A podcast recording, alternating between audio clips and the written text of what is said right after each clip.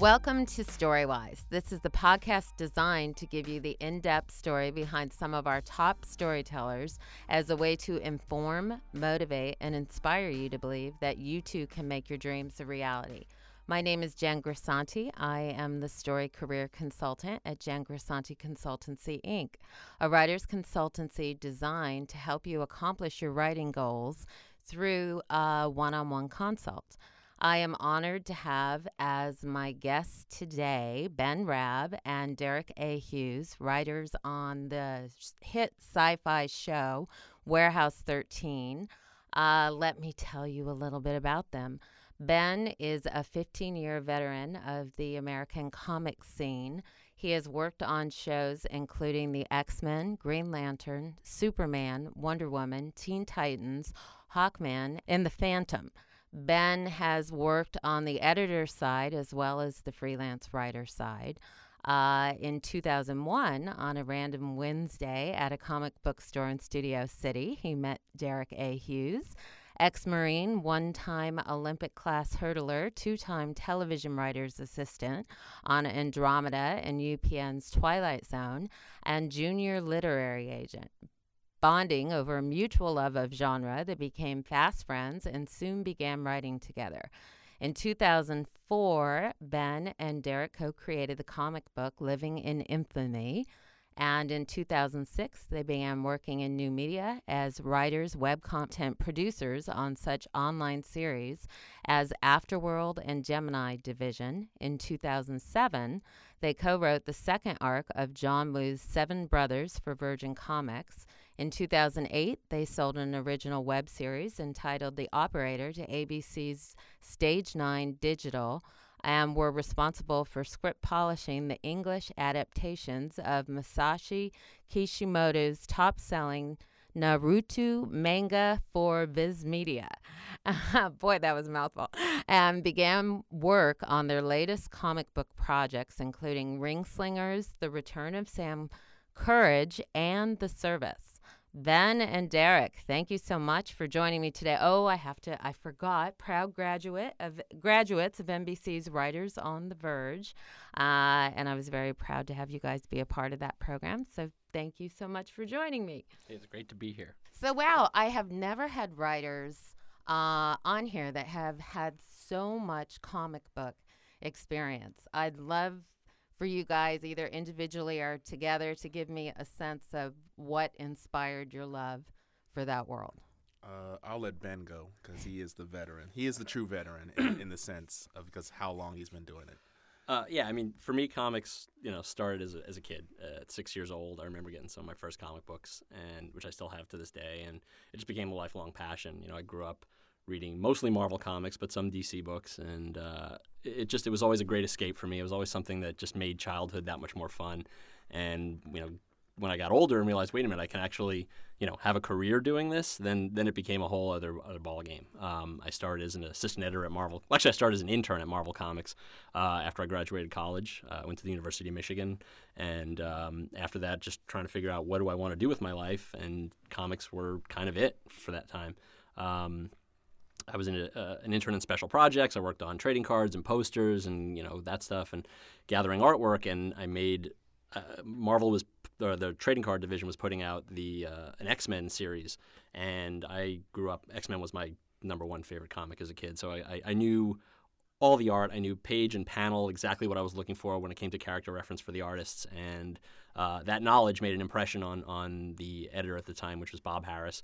And uh, you know, he Marvel was this was the early '90s, so talking '93, '94. Marvel was still expanding, and uh, he was about to promote his assistant, and he you know pulled me aside one day and said, "Walk with me," and you know, I want to talk to you about a, a job. And lo and behold, I, I got the X Men uh, assistant editor position. Wow, yeah. that must have been exciting. It was. It was, you know, definitely a, a childhood dream come true. How long had you? How long had been X Men been going before that? Well, I mean, it's thirty wow. years at that point. I mean, so wow. you know, so I mean, you grew up with it. Yeah, this yeah, I really like did. a pinnacle. Totally, yeah. oh, that's yeah. fantastic. Yep. That's great. Yeah, so I did that for two and a half years, and then Marvel started an online division, and uh, you know, and was cutting back in some of the other departments. So I was, you know, just unsure of where things were going to go. So I decided to make the jump to interactive and help launch their first AOL site, their website. Um, you know, trying to provide content there, and uh, that lasted for about six months because at that time I started writing comics freelance,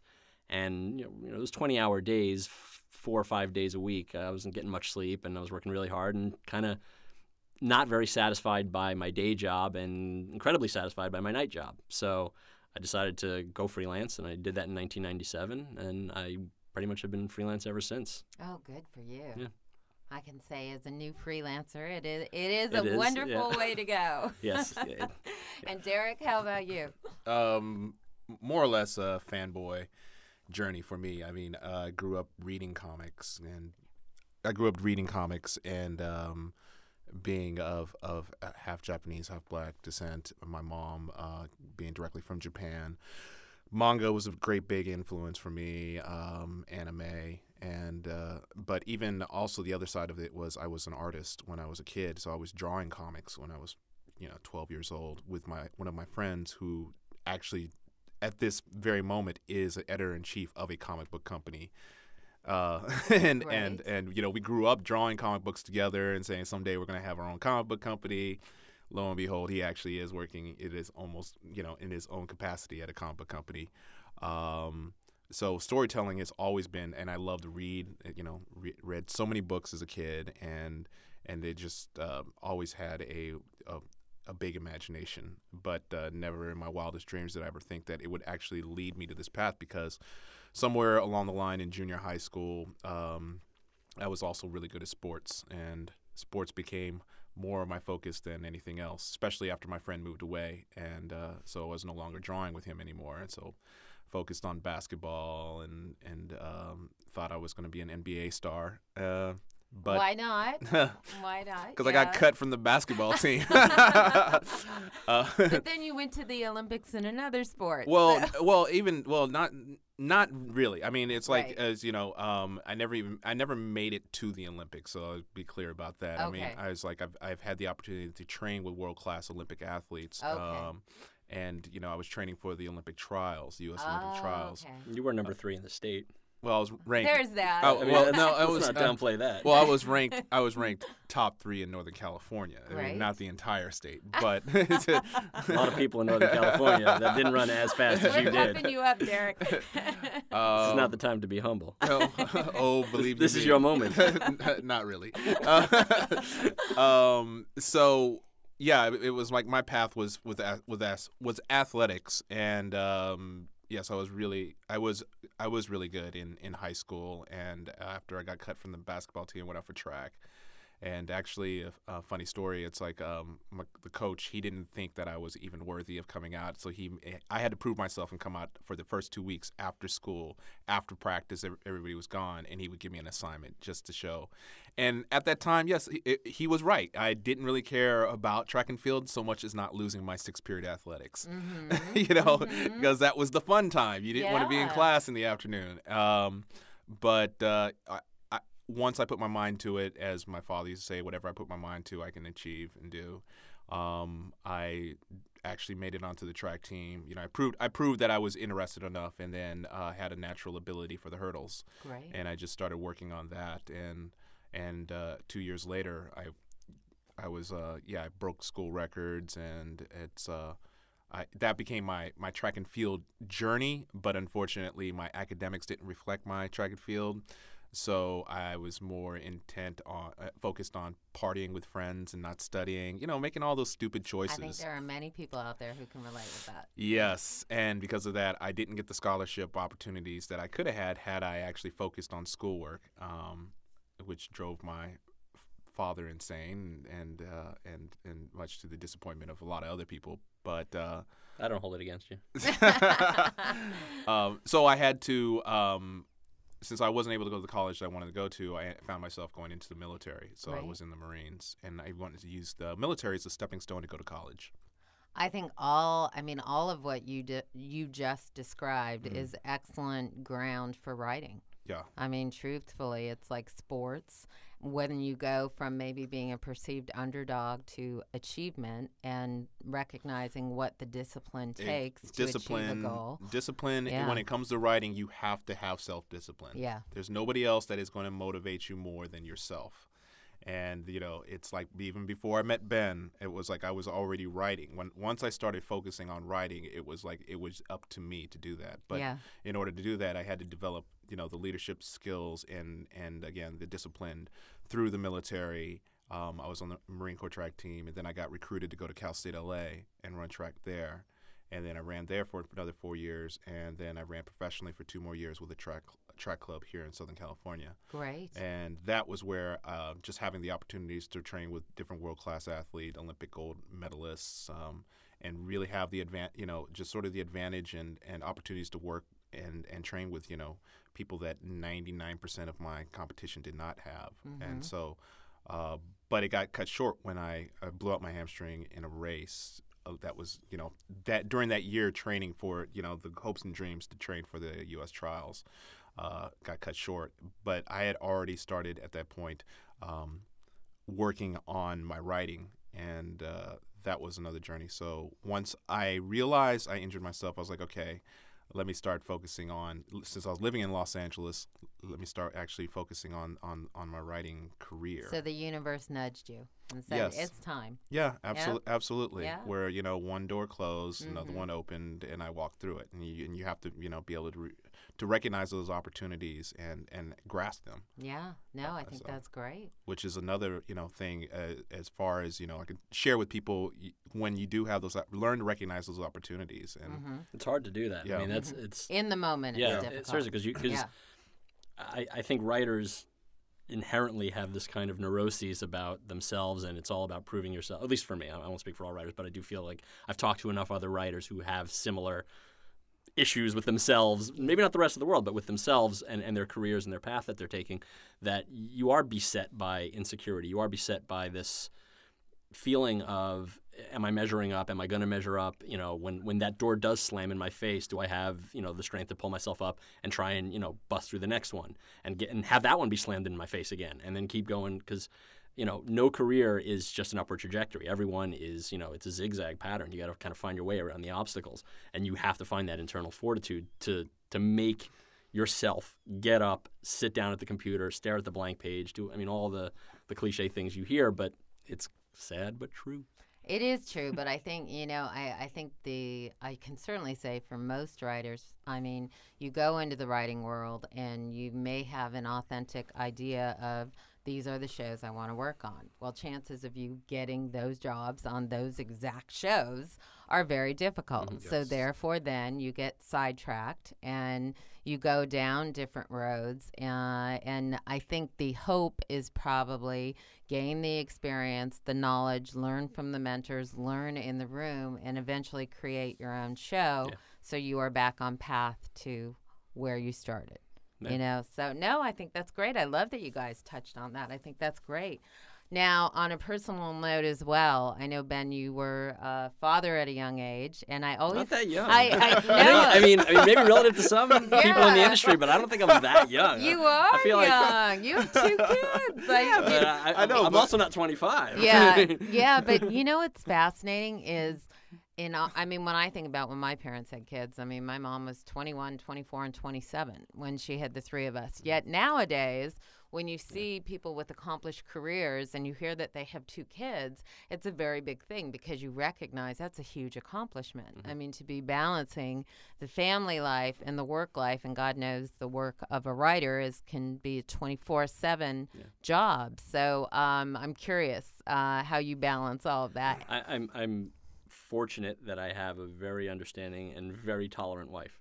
Uh, my wife Tracy is. I mean, she also works in the industry, so that, That she, she knows how the business works. But at the same time, you know, we we're in this together. We've been in this together, and we, we kind of set out on this journey together. Before, you know, we we came out here because she got a job offer. I mean, I was still freelance, you know, comic book writer, so I could live and work anywhere. It didn't matter and we just decided to, to give it a shot. I mean, me getting into television wasn't like my lifelong dream. I'm not going to lie and say that oh, this is something I've wanted to do since I was a kid. I've been, I mean, I've loved television since I was a kid, and it's been a part of my, you know, creative growth and it's part of my vocabulary, but it's it wasn't my initial focus. I mean, I, I, I fell into it after meeting Deric and realizing, okay, you know, here's someone who's on the inside that can sort of give me guidance and, and you know, tell me how things work. Used me. And I'm still using them today. ah, the love of partnership. I mean, really, wh- why else?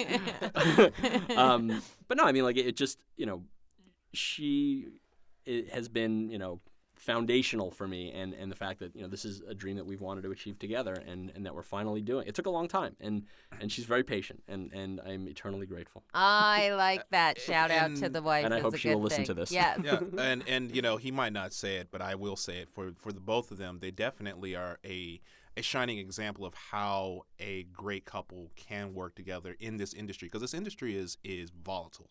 It is tough. Hmm. And if you don't have the right person by your side, if you are in a relationship, you know that understands what you're going through and vice versa, and then you you and then you factor that in with kids, it's really you know, it can be really, really tough. And that's the one thing that I am in constant awe and admiration of of Ben and Tracy is is how they're able to make that work and and you know and Ben is a really good father and husband. It's like he and and again that applies that discipline of when you know we're working especially like when we're unemployed and we were working uh you know his work his work ethic would be he'd work during you know from the morning after after the kids are gone you know work during the day we'd do our work and that you know come six o'clock when you know the kids are coming home and Tracy's on his way home, you know he shuts down and he is family man, you know husband and and father after that, and it's just really admirable because I know there are you know quite a few people that just don't know how to juggle that or do that. Yeah, you know, and so. I have to admit it is a it is a juggle and a struggle for a lot of people. So I like when there's a shining mm-hmm. example to be able to say to writers out there, you can have it all yes, and manage it and, well- and manage it well. And and as a precursor to some of the stuff we may talk about in in, in a little bit, um, we're very lucky in our current work situation where yeah, you know I, I the fact that I have a life outside the writers' room is is recognized, and I'm you know afforded as I need it the the ability to to be present where I'm needed.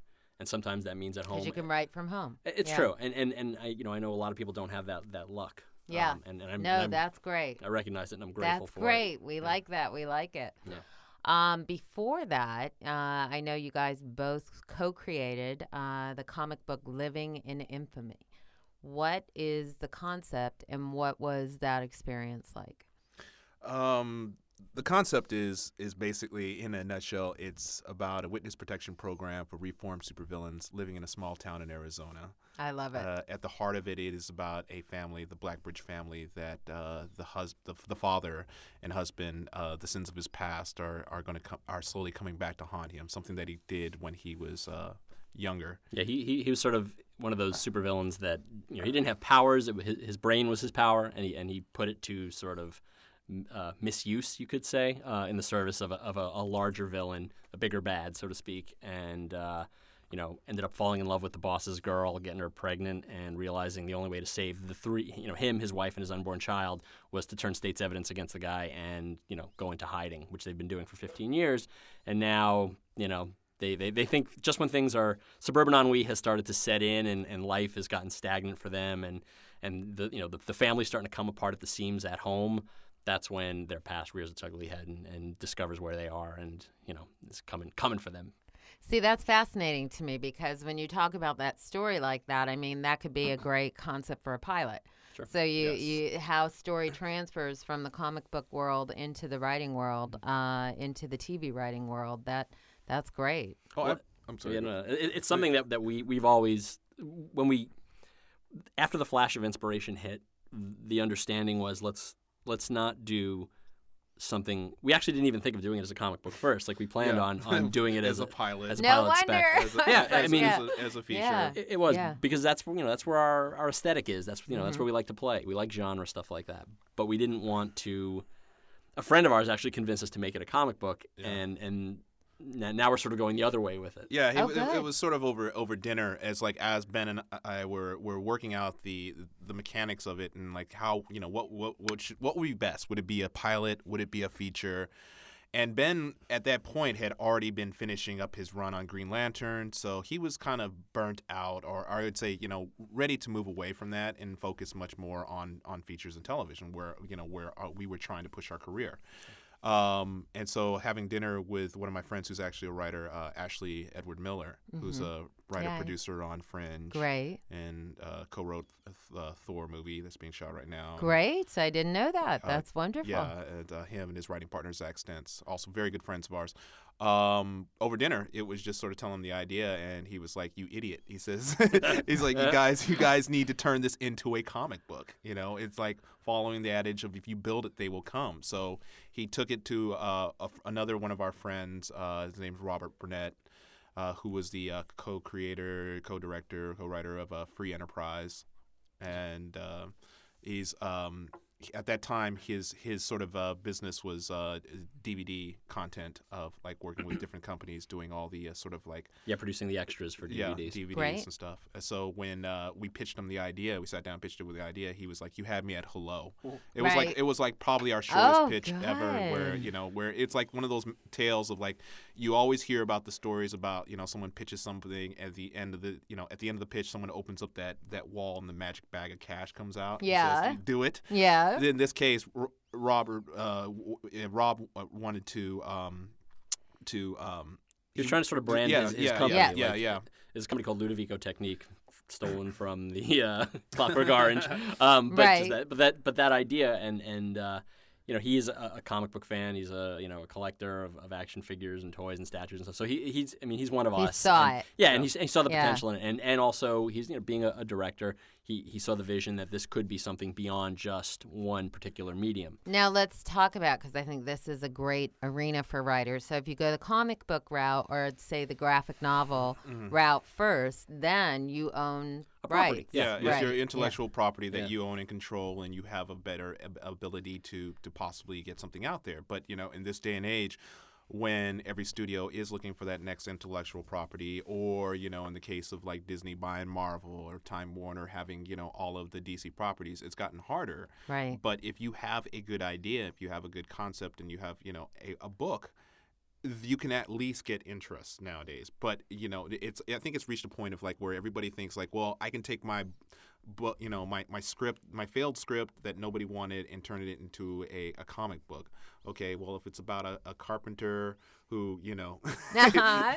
Who happens to There work was a miracles? reason it yeah, failed happens to as a work script, miracles. right? right, right, Yeah. right. You know? Jesus story. Yeah, it's the Jesus story. I'll make it into an action comic. Right. You know, it's like But that- so you have to use it in the right way. It's You- true. I mean, yeah. look, you know, uh, yes, a lot of people are trying to pimp their screenplays as comic books, and, and frankly, as a comic book creator, I, I I'm not insulted by that, but I do think that you, you need to go and, and understand that the comics are a medium unto themselves. And and as we've discovered in, in, mm. in the shopping of our property, in the trying to write the screenplay based on our comic book, they're not exactly the same. These are two different beasts. You have to recognize that going in, and you have to adjust accordingly. You can't Right. just expect that, well, what's on the page is what's going to be on the screen. Right. Because it's not. It doesn't Right. belong on the screen. It belongs on the page. Right. It's a different art form, and you have to find a way to take the heart and soul of what you've put on paper and published, and find a way to make that something that's, vis- I mean, you know, you know, screenplay visual. Right. you know. I think no, I think I think that's great. And like I said, I love that you guys are coming at it from a different unique angle. And then the new media is something that fascinates me as well. I know you were uh, content producers and writers on Afterworld and Gemini Division and John Woo's Seven Brothers. Um, what was that like? What is the world of new media? How Well- long is each episode? Se- Seven Brothers is, is actually a comic, Comic book. So that's that's Okay. just yeah. It's just we had we were doing it So at the same new time. media But new is media, yes, Afterworld and yes. Gemini yeah. Division. Well, new Okay. media. I mean, what it, what it is is you know, in this case was, was web series. Right. It's the, it's the web world, and uh, uh, we were had the, the the the fortune and a chance to work with a, a really. Uh, creative visionary um, in this in this media, Brent Friedman. Yeah. Uh, Brent. Oh, yeah. Brent. Uh, you know, he he used to be a writer in television. Co-created co- Dark Skies. yeah, he was co- uh, co-executive producer on Twilight Zone. That's where I met him, and he's been a uh, you know he became a friend and mentor. I mean, he really enjoyed uh, our writing and was really supportive, and encouraged. And so when he told this idea about Afterworld, which is basically about a guy named Russell Schumacher who was a sales executive, goes out on a business trip to New York, wakes up in the hotel the next morning, the power's out, electricity, phones don't work, and he goes downstairs and discovers that sometime, something happened between 5 a.m. 6 a.m. where 99.9% of the population has disappeared. And he has no way to get in touch with his wife and daughter, so he decides to make the journey to walk back across the United States, back to Seattle. Wow. And it's on this two-year journey that he begins to put together the pieces of the puzzle of exactly what happened. And so, uh, but we told these stories in, you know, two and a half minutes to three minutes long. yeah. Of and it Oh was- my gosh, how challenging Yeah. was Yeah, that? I mean, they were they were Yeah. you know they were animated. It was it was sort of like a, a 2D uh, computer animation, and it was really finding a new way of telling story in such a condensed, you know, bite-sized Mm-hmm. form. I mean, it it really. I mean, it, I'd be lying if I said it didn't help our writing significantly Yeah. because it forced you to sort of cut the wheat from the chaff and go, all right, I don't need 90% of this stuff. Yeah. All I need is this. And if I boil it down, I can tell as powerful a story in two and a half minutes as you can tell in 45. Right, and in each each uh, each episode would have to have a beginning, middle, and end. It would have a cliffhanger sort of continue. So we it almost played out like a miniature uh, episodic hour of television, of where on Monday you would have you know the, the character encounter something and then the mystery of it and end on a cliffhanger, and then Tuesday the investigation, and then putting it all together, and Thursday the rising action of it, and then Yeah, Friday. five, five right. episoage were basically yeah. A, a you know what we did like, like a in together, five-act like structure. they say Yeah. on Quarter Life, that it essentially was a one-hour script that they cut down into Uh, seven. no, no, no, no, no, no, This, Oh. this was not written Yeah. that way. This was Oh, written as four pages long for Right. each script. Okay. Yeah. Twenty pages equaled the equivalent of, of an episode of te- an hour long drama. Wow. Yeah, and That's what we and, and again, So it it was was like completely it, it- different piece. completely It was than yeah, Quarter and it Life. wasn't like it was cut up. It No. was like we attack each episode at, that As has its a, a beginning, episode, middle, right, and end. you right. know? It's like yeah, I mean, as far you know, while while those type of shows like Quarter Life, and then there was another one I think Sam has Seven Friends. You know, they were all sort of shot in a way of like it was always already an A larger hour- piece a larger Right. broken piece down. broken down. But Yeah, the problem is other that when you when you cut into a middle of it and it doesn't have a beginning or an end, and you just you know have a, a middle section in chunk, and you try to watch it, and you're like, I don't have any idea what's going on. Yeah. And, and these were 130 episodes. Yeah. So you know, broken down by five, that's what 26 episodes of television. Wow. Yeah. You know, Very condensed. impressive. So- Yeah, we um, it it was it was one of those things of where we for the first six months we just sat down and broke the story. We Yeah. broke Right. we broke the larger like the large beats of like Russell's two year journey. Yeah. So we knew exactly where it was going. We were you know it was like yeah we were making stuff up as we went along, but we knew where we there were big points that we wanted to hit. Right. And then if we wanted to reveal something, and say in episode 78, we might plant something in episode 26 that where there might be a Try clue. that and far yeah, ahead. cl- that that far ahead, so that as fans are watching it, and people are you know wanting to experience this, they get rewarded for you know the the further along that they watched. And we had very loyal, dedicated fans. Um, because the the larger part of the new media was it was the interactive experience of we created a website that existed after you watched the episode of the show you go to the website and there was a wall called the word wall and this was like a community for uh, for the viewers to engage and participate and post their theories You could read Russell Schumacher's journal, journal, which which yeah. contained like elements that, that we maybe discussed in the room but didn't have time for in the episode and wanted to include and you know and, and we would knowing something that's coming up in episode 120 we would tease it you know after week you know 20 or after week 10 or whatever Mm-hmm. and then have that in the journal like a line in the journal would then you know play into what's going to happen later in the series I mean there's a lot of No, it sounds you know. like a lot. I'm curious, like, what about the time frame? Number one, how many episodes are you writing in a week? And the, I mean, there's not like a studio involvement. So what what is the creative involvement? in this case the studio involvement was well actually brent being the, the, the creator of this and then stan Rogow being the, the producing partner uh, they formed electric farm with another gentleman jeff Sagansky. Um, Oh, yeah. and Right. it was like yeah, they were they were Electric Farm They were Electric Farm, and and then um, you know that was where the financing it was independent financing, so that there is no studio involvement. There are you don't you don't have to get the studio notes and executive notes. You know it was Sony International did the distribution of, of Afterworld, and uh, I'm not sure who domestically who did it. Um, at that too? time it was only Sony International, and then we Yeah. like put it on YouTube and and and oh, well Bud TV early on. How oh was my it God, Bud monetized? TV, yeah.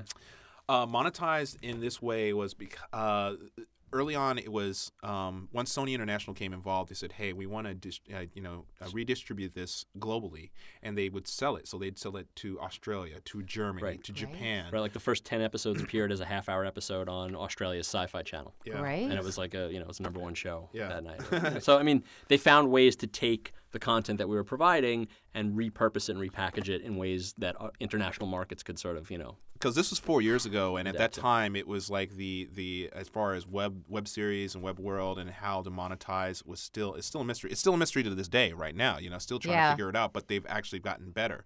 But in the sense, uh, Afterworld and Electric Farm were very much pioneers in this. Of like nothing had been attempted on this scale Right. of you know 130 episodes. Oh, that's fantastic. And so Bud TV, when they were trying to launch their web s- uh, site, Right. you know, they wanted to uh, to time it with the the you know at with the Super Bowl. right. And so they approached Electric Farm and said, "Hey, we want to have the 10, first ten episodes on our website." And while that eventually turned into a, a great experiment, a fascinating experiment to watch, but didn't quite work. Right. Uh, you know, from that, it was like that's how they would got additional fi- um, financing to help, you know, put out the rest of the episodes and stuff. Yeah, Uh, it was it was a fascinating thing to be a, a part of. I mean, at, at that time, you know, we were looking for something that might be, you know, helpful for our career, and, and I think that was probably the the greatest help was working with a guy like Brent, who who really is, you know, I mean. he- He's one of those guys that's able to create his own worlds, and I think that's a unique skill that not many people have. So I think we, Well, we- and in your genre, that's a Yeah. very important skill Yeah, to have. exactly. So that's Yeah, great. and then since then, you know, at Electric Farm, from that they lear- from learning that lesson, then they went on to create Gemini Division, Great. starring Rosario Dawson. Yeah. Uh, this was live action, but also uh, s- you know green screen shot. Um, and then from that, Woke Up Dead with Jon Heder, and then Valemont with MTV, which just got nominated for like a Streamy Awards, which is coming out what, next Great. month. So So they are figuring it out. I don't think that Yeah, world is but surely. being figured out quite as quickly as they had hoped it would be. I mean, I remember two years ago when it was like, this is the forefront of everything and everything's going to the computer and new media. And it seems like they're kind of a lot slower in the process of. Well, there's no place to really distribute it other than you know your your YouTubes and uh, MySpace channels. You know when they had a MySpace channel or Crackle or Hulu. Funny Hulu, or Die. Funny Yeah. or Die. Yeah. You know those websites didn't so to to, to house the, the you know these these this content. It's like they need networks online, Well, right? and, and It's frankly, really- now that now that technology has gotten more portable, Yes. I think that that right there is opening the doors. you know? Right. that was one of the things that really sort of spurred Brent on in the first place was when he was in in um, in Europe and he noticed that everybody was using their mobile phones and and because of the because of the infrastructure of how home computers really weren't that great to use like everybody was you know had much more uh, faster access on mobile phones mobile content but the thing was they didn't have content to really watch anything on there and he was Right. like so why not provide something like that and be a content you know creator Oh, I love that. So- You guys, thank you so much. This really, really helped. I've never covered this yet. So, this is wonderful information that you're bringing. Um, and with that, we are going to go on a short break. I am here with Ben Raab and Deric A. Hughes of Warehouse 13. Thank you. You're listening to Storywise with entertainment consultant Jen Grisanti. Storywise is a podcast designed to give you the story behind the people who tell stories, offering you insight on what it takes to work as a writer in television and film. Hear this and other podcasts on www.jengrisanticonsultancy.com, a full service writer consultancy committed to guiding your vision. I am back with Ben Raab and Deric A. Hughes of Warehouse 13. Uh, we are going to talk about NBC's Writers on the Verge first because that was kind of your step before Warehouse 13. So I am curious with Writers on the Verge, which I was very, very proud of the work that you guys did in Writers on the Verge. And it's interesting for me to hear your background in the comic book world because I see it in your writing in your Chuck, um, and was it Rescue Me Mhm. that you Mhm. wrote Yeah. to get into the program? yeah I I see how you were able to really stand out because of your ability to trim the fat, really get to the heart of the scene, and I commend you for that. So tell me about your experience with Writers on the Verge. Uh, well, first off, thank you for that. You're That's welcome. Yeah, seriously. uh, uh, yeah, we had uh, um, um, Writers on the Verge. Uh, okay, it's it was pretty awesome. I mean, because we were at that point of where you know, we, we we weren't sure like if if we were gonna make it. I was done. I was done. I was like, enough. Forget it. It's not happening. I'm out. See, I was trying to be all nice about it. No, but, no, uh, no, no. like- You need you need to know. I was done. okay, what do you mean by you were done? I was done. I'd had it. I, I was like, You didn't think it was going to happen. It wasn't going to happen. Right. I'm sick of submitting to these writing programs. I'm sick of trying to get into Okay, them. that's and- and honest. that's it. I like that. Yeah, no. I was trying to be diplomatic about it because I didn't want to throw it on Ben because I was not done. I was Right. I was more like I, I got more I got more fight in me, and he, but he was like, uh, That's not a question of fight.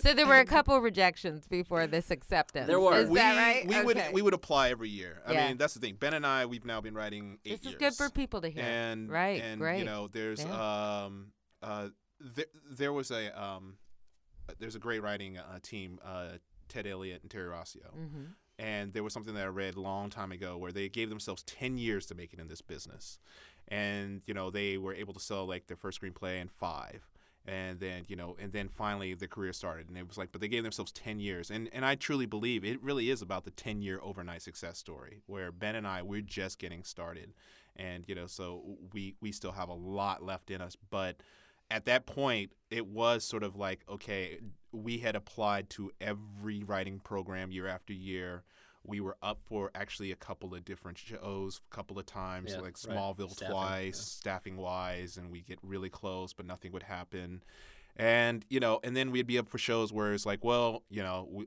we we're looking for uh, people that you know have written on shows and they're like but we're trying to be staff writers how can we get Have on the written show show. If- That's right. You need experience to get the job, but you can't get the job unless you got experience. Yeah. Yep, you know, it's that Welcome vicious to sort the of co- wonderful circle of the entertainment business. Ex- Yeah. Yep. Exactly. Uh, so, um, as as luck and timing would have it, our our former agent uh, Lindsay Howard, she um, introduced us to Erica Kinnair, who was over on, on Writers on the Verge uh, with with uh, um, Ted Ted Franks. Ted Yes, Frank. Ted Ted, Frank, yes. Ted Franks, and we met with them for another uh, diversity program, and um, but uh, Erica encouraged us that said you, we should submit to the Writers on the Verge program, and Right. so we did. You know, thinking like, I'm happy they told you that. yeah, and we figured, you know, we're gonna do one last hurrah. We'll do the ABC Fellowship. We'll do the CBS, the Warner Brothers, and uh, next thing we know, it it the you know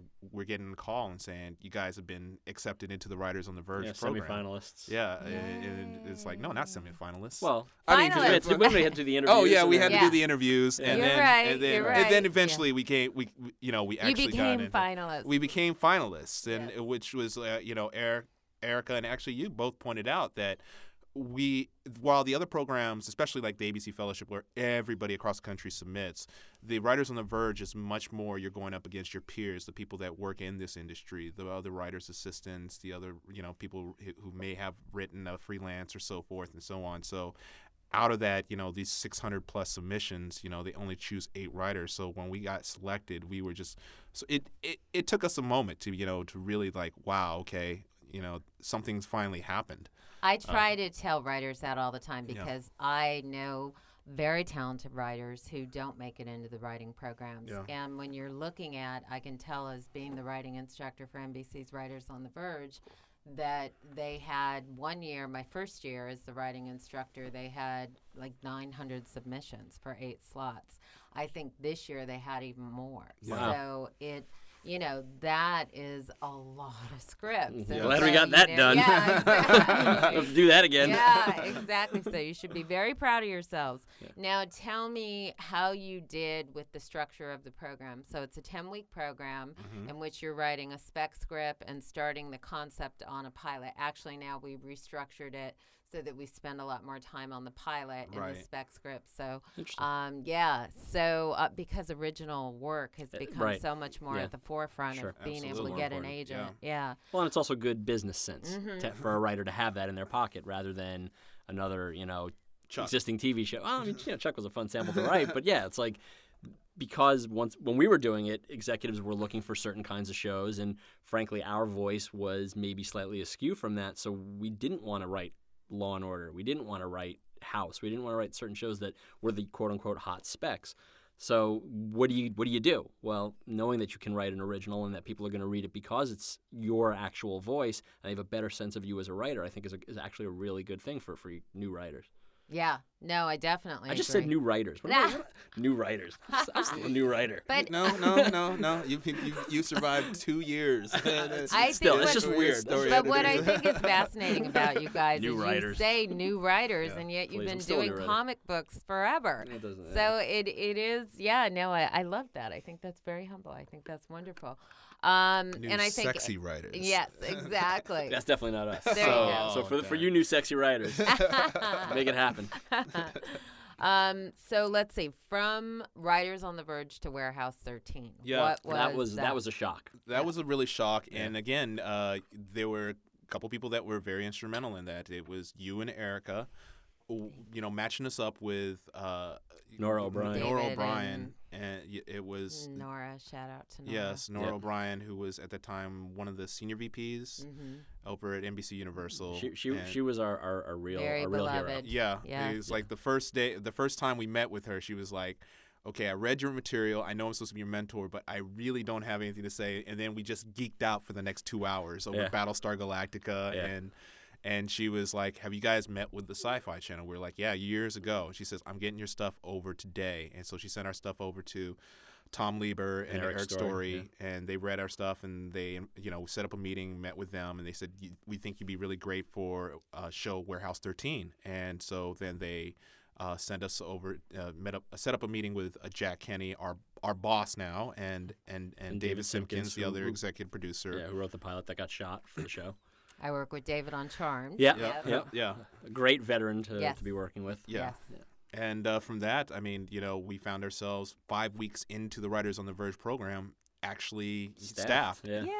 But Yeah. we were having so much fun on Writers on the Verge that we decided to continue. You know, we Yeah, wanted to finish, it finish it. out because I we loved you guys. So- I loved you guys, and I cannot tell you what a uh, it was. It made me so happy to see. Not only did you show up the last five weeks, you showed up and you read material and you gave input. So Well, the fact that you were working these full time jobs and still fully participating in the program, I thought was such a tribute to the discipline and dedication of the writing. Well, so sorry, I- sorry we didn't do more work on our pilot. Yeah.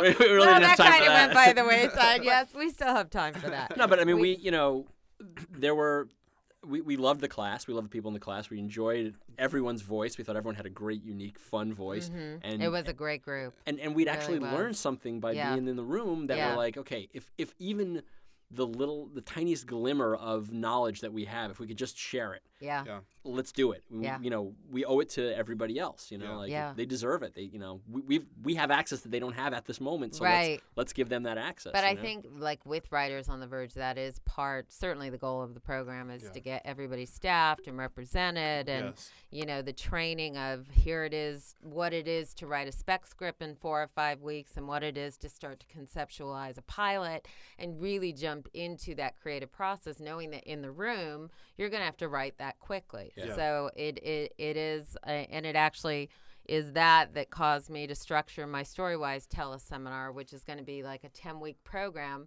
when you mentioned um, not writers who didn't get into the writing Yeah. program that's what inspired me to do the storywise teleseminar because i thought what if i mimic some of the structure that goes on in these diversity programs and make it available to the writers at large knowing with guys like you how the structure helped you get in the door Absolutely. you know? Yeah, so definitely i did. think that's great. Now tell me with warehouse 13 i i think it's great for writers out there to understand like take me into your first day on staff and kind of give me a sense of what you, your preconceptions of the writers room were going in versus you know reflecting back on it now.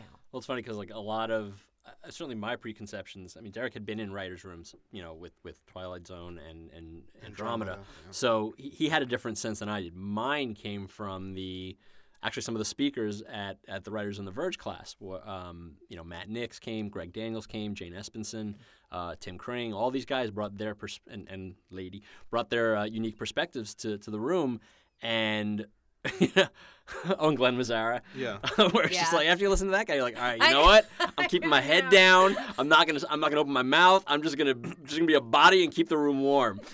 not the case. Not the case. And Yeah. certainly on Warehouse. Um, Yeah, I think uh, definitely, you know, full credit goes to Jack Kenny, our showrunner, who from the very first day when we sat, when we came into the room and all the writers are in there, he says, "Look, I don't care." You know, he says, rank goes out the window here. It's like you know, he said, "I just want to hear good ideas," and he said, "If if you don't have a good idea, I will go to the security guard outside, out, right outside, and get an idea from him." You know, oh, I and, love fortunately, it. we haven't had to do that. yeah, Yeah. but no, but that he Jack set the tone on Yeah. day one, and it's It, you know, free, it freed it freed everybody up. I mean, Yeah. it's like while you still have to respect the chain of command and Right. understand, you know, Always, yeah. understand that these writers, you know, have worked and toiled to get where they are. You know, so you don't want to just like, oh, you're co-executive producer. I don't care. You know, Jackson not to, but.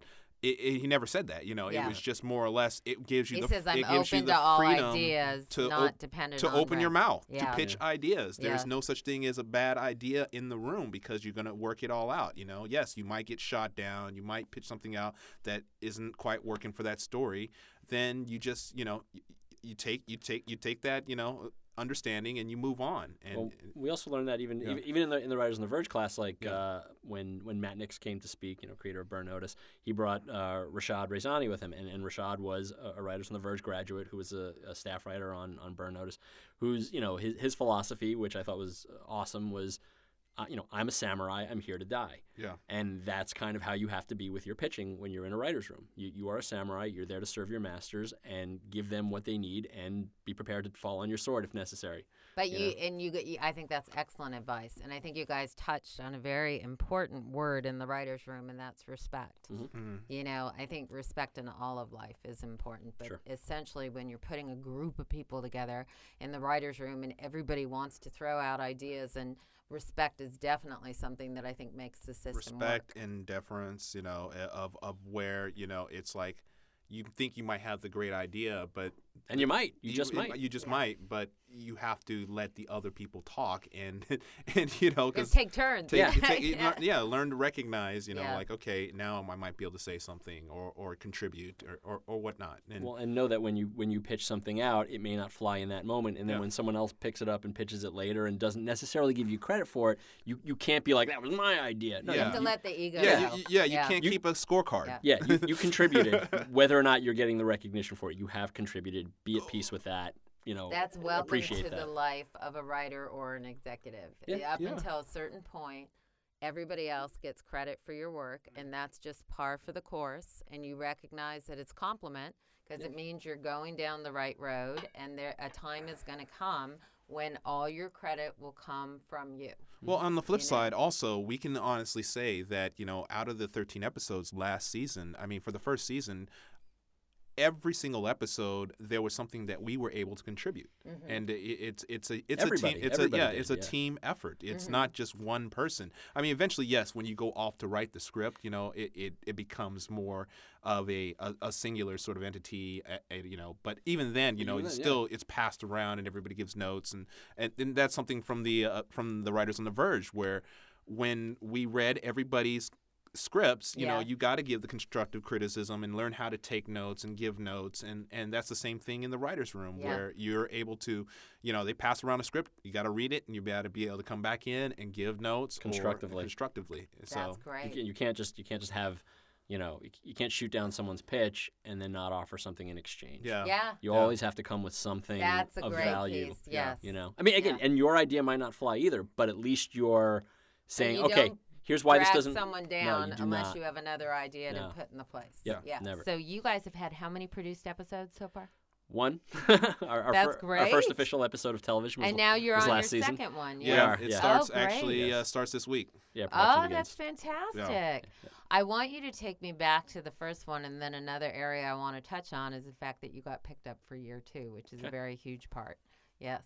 So, what was the first experience like? And on Warehouse 13, are you producers of your episode, or are you mainly in the writer's room? And how does that work? we we we went up to, to see our episode produced. We weren't there for the entire run of the production, but we were there for about four days. Uh, Yeah. Vancouver, Uh, Toronto. Toronto. We were in Toronto. right? and uh, and and it, it was invaluable to be there and actually see how the things that you imagined come to life and the people that have to make that happen and, and all the work and all the time that goes into that is is just it's, it was a great lesson. Um, it was also a great lesson in what you know how you how you as a writer need to be economical with your ideas and and recognize that someone on the back end is going to have to figure out how to make all this crazy shit you've you've come up with real. Right. Um, Yeah. So it- you know, it's I think that has made us better writers, knowing the people that we've worked with up there. And seeing actors bring your words to life, that must have been a very surreal. It's always it's always great. It's experience. you know Yeah. you're you're you're toi- you're toiling and working away and writing, and these words are living in your head, and it's not until you actually see the actors perform it. And we you know we're we're fortunate enough to have wonderful, talented actors yes. yeah, on- on on our show. I mean, Great that cast, really, and yeah, your Yeah. episode was Yeah. great. Oh, thank and you. Yeah. thank you. And you know they bring bring it to life in such a way. It just it, it- it's uh it's really it's really exciting. It's it's very surreal too. Yeah. You're just, you're sitting there. I'm standing on set watching people perform stuff that we wrote. I know, like, right? Like I'm just used to staring at a computer screen Yeah. or a printed page, going, "Wait, what? This is actually happening right now?" Yeah. Really? Yeah, that was really that was that was amazing. Yeah. That is great. And now, um, going from year one to year two, which I have to tell new writers that is a very big transition. Your hope is at the year one, that at the end of year one, that you're going to get picked up for year two. How? and then um, and then asked to come back. and then, Yeah, yeah, right, right. It's not just a matter of the show. It's, It's- also have you have you earned your, your place there? yeah, so, Yeah. So as a as a staff writer, you know, not only are you trying to learn as much as possible, but you want to be, you want to you want to create the sense, or you know, give enough, be contr- contribute enough, so that the showrunner and the people that make those decisions, like saying, okay, they were invaluable, or they at least, you know, they really helped. They really helped contribute to the show, and, and like working with them and want to bring it back. So uh, we were very fortunate where we were asked to come back, and and uh, that's yeah, it's not a guarantee. Yeah. I mean, just because you've gotten your foot in the door doesn't mean the door's not going to still slam shut on it. yeah. And then the hard thing for staff writers, if you're not picked up after year one, it's like you're starting all over again. Pretty Yes. much, yeah. So Yeah, it's, I'm and- glad we don't know what that's like. Yeah. and, I'm in, grateful. and, Thank and, and in today's climate, I mean, climate, it's it's also one of those things of where you're not only competing against other staff writers that didn't get picked up, but also the new staff writers, but then also possibly story editors that are willing to just work that they'll take a job as a staff writer, or even the Mm-hmm. Competition is very hard right is now. Very hard. Yeah. Yeah. Competition and budgets being cut, Yeah. and agents. I mean, going on to the topic of representation, Mm. the idea of um, uh, budgets being cut and agents not signing on baby level writers because they're like, why are we going to sign on a baby level and have to take two years developing them when we can have a mid level writer who maybe will take a staff level mm-hmm. Yeah. position, but they've already, you know, started working in the business, so it's easier to sell them. Right. So you're right; it is a very difficult climate. How how have you dealt with that? Like when you think about what advice would you give to writers right now as far as representation?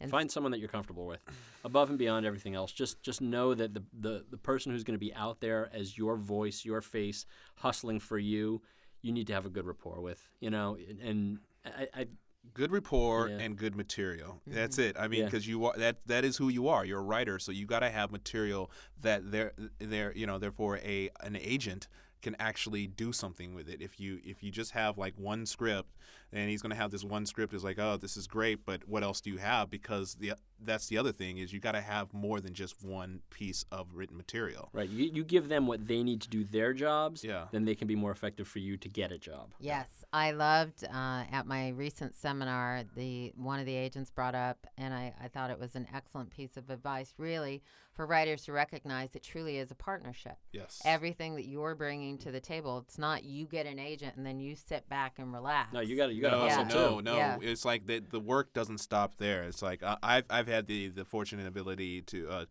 to, to work as a junior literary agent at an, a, a smaller agency Yeah. for two years, and so during that time, which Ben and I we were still writing, but I was it gave me a, a a greater sense and understanding of how hard agents work every single day so that even when you're if you're not hearing from them on the phone nine times out of ten they are still working for you. They are still out there talking and and and trying to do whatever they can to help set up something for you. That's what they have to do. And you know, so it's it's not a personal issue i- i- if you know they don't call you back right away. Right. it's like especially the bigger the bigger the agency you're you're you're you're you're at. That's The less you're going to hear from yeah, the less you're going to hear from them. Yeah. And frankly, if they call you back right away, that means they're they're not doing anything right now. So let them work. Yeah. Leave them It's a alone. good sign. Let them do their jobs. Yeah. Yeah. Yeah. I think that's great. Now, um, on the topic of mentors, let me know who have been the big mentors in your careers uh, and how they've. For me, I mean, first, I mean, first and foremost, I think is is been has been Ben. Ben has been a, a great. Oh, that's why this I took so long. Because I'm the mentor. No wonder we've been in such trouble. no, no, I mean, it's Oh. like no, no, that goes on hey, to partnership. It absolutely yeah. does. I mean, Yeah. that's you know, the partnership is like a great, a great marriage. Right. It really Oh, is. I you know, love it's it's.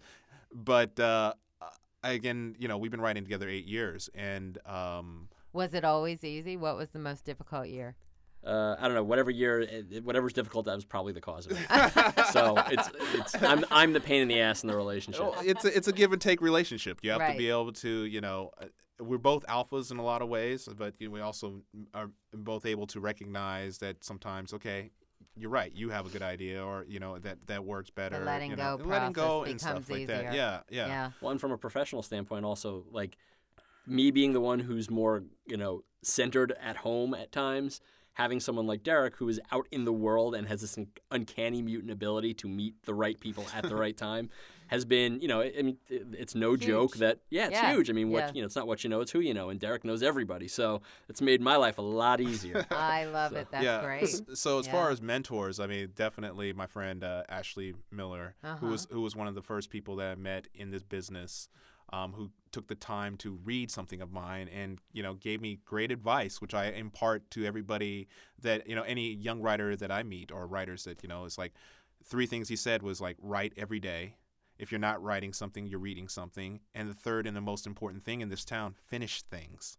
And uh, Excellent you know, advice. so yes. from that, and then uh, Robert Wolfe, who was the first uh, boss Robert's showrunner, great. Yeah. he's you know a really. I learned so much on writing, writing in television, working on Andromeda in that Mm-hmm. first year, and then Brent Friedman again from the new media aspect of it, where it was just learning so much and how to really create your own IPs and and really think about uh, um, approaching story storytelling from a different angle Right. and uh, you know world building for that matter And this the transmedia as, as the, the, the you know the, the catchphrase that everybody t- seems to use nowadays Right. um, those you know I think those those three Those people were the standout ones. yeah and then again uh, but with, just with Ben because of his comic book background and where Yes. he was of, of being an editor his meticulous eye that will not let That's a Ben's comment strength. a yes. comma go by, a period missing, or anything like that. It is sometimes it's to the point of like let it go.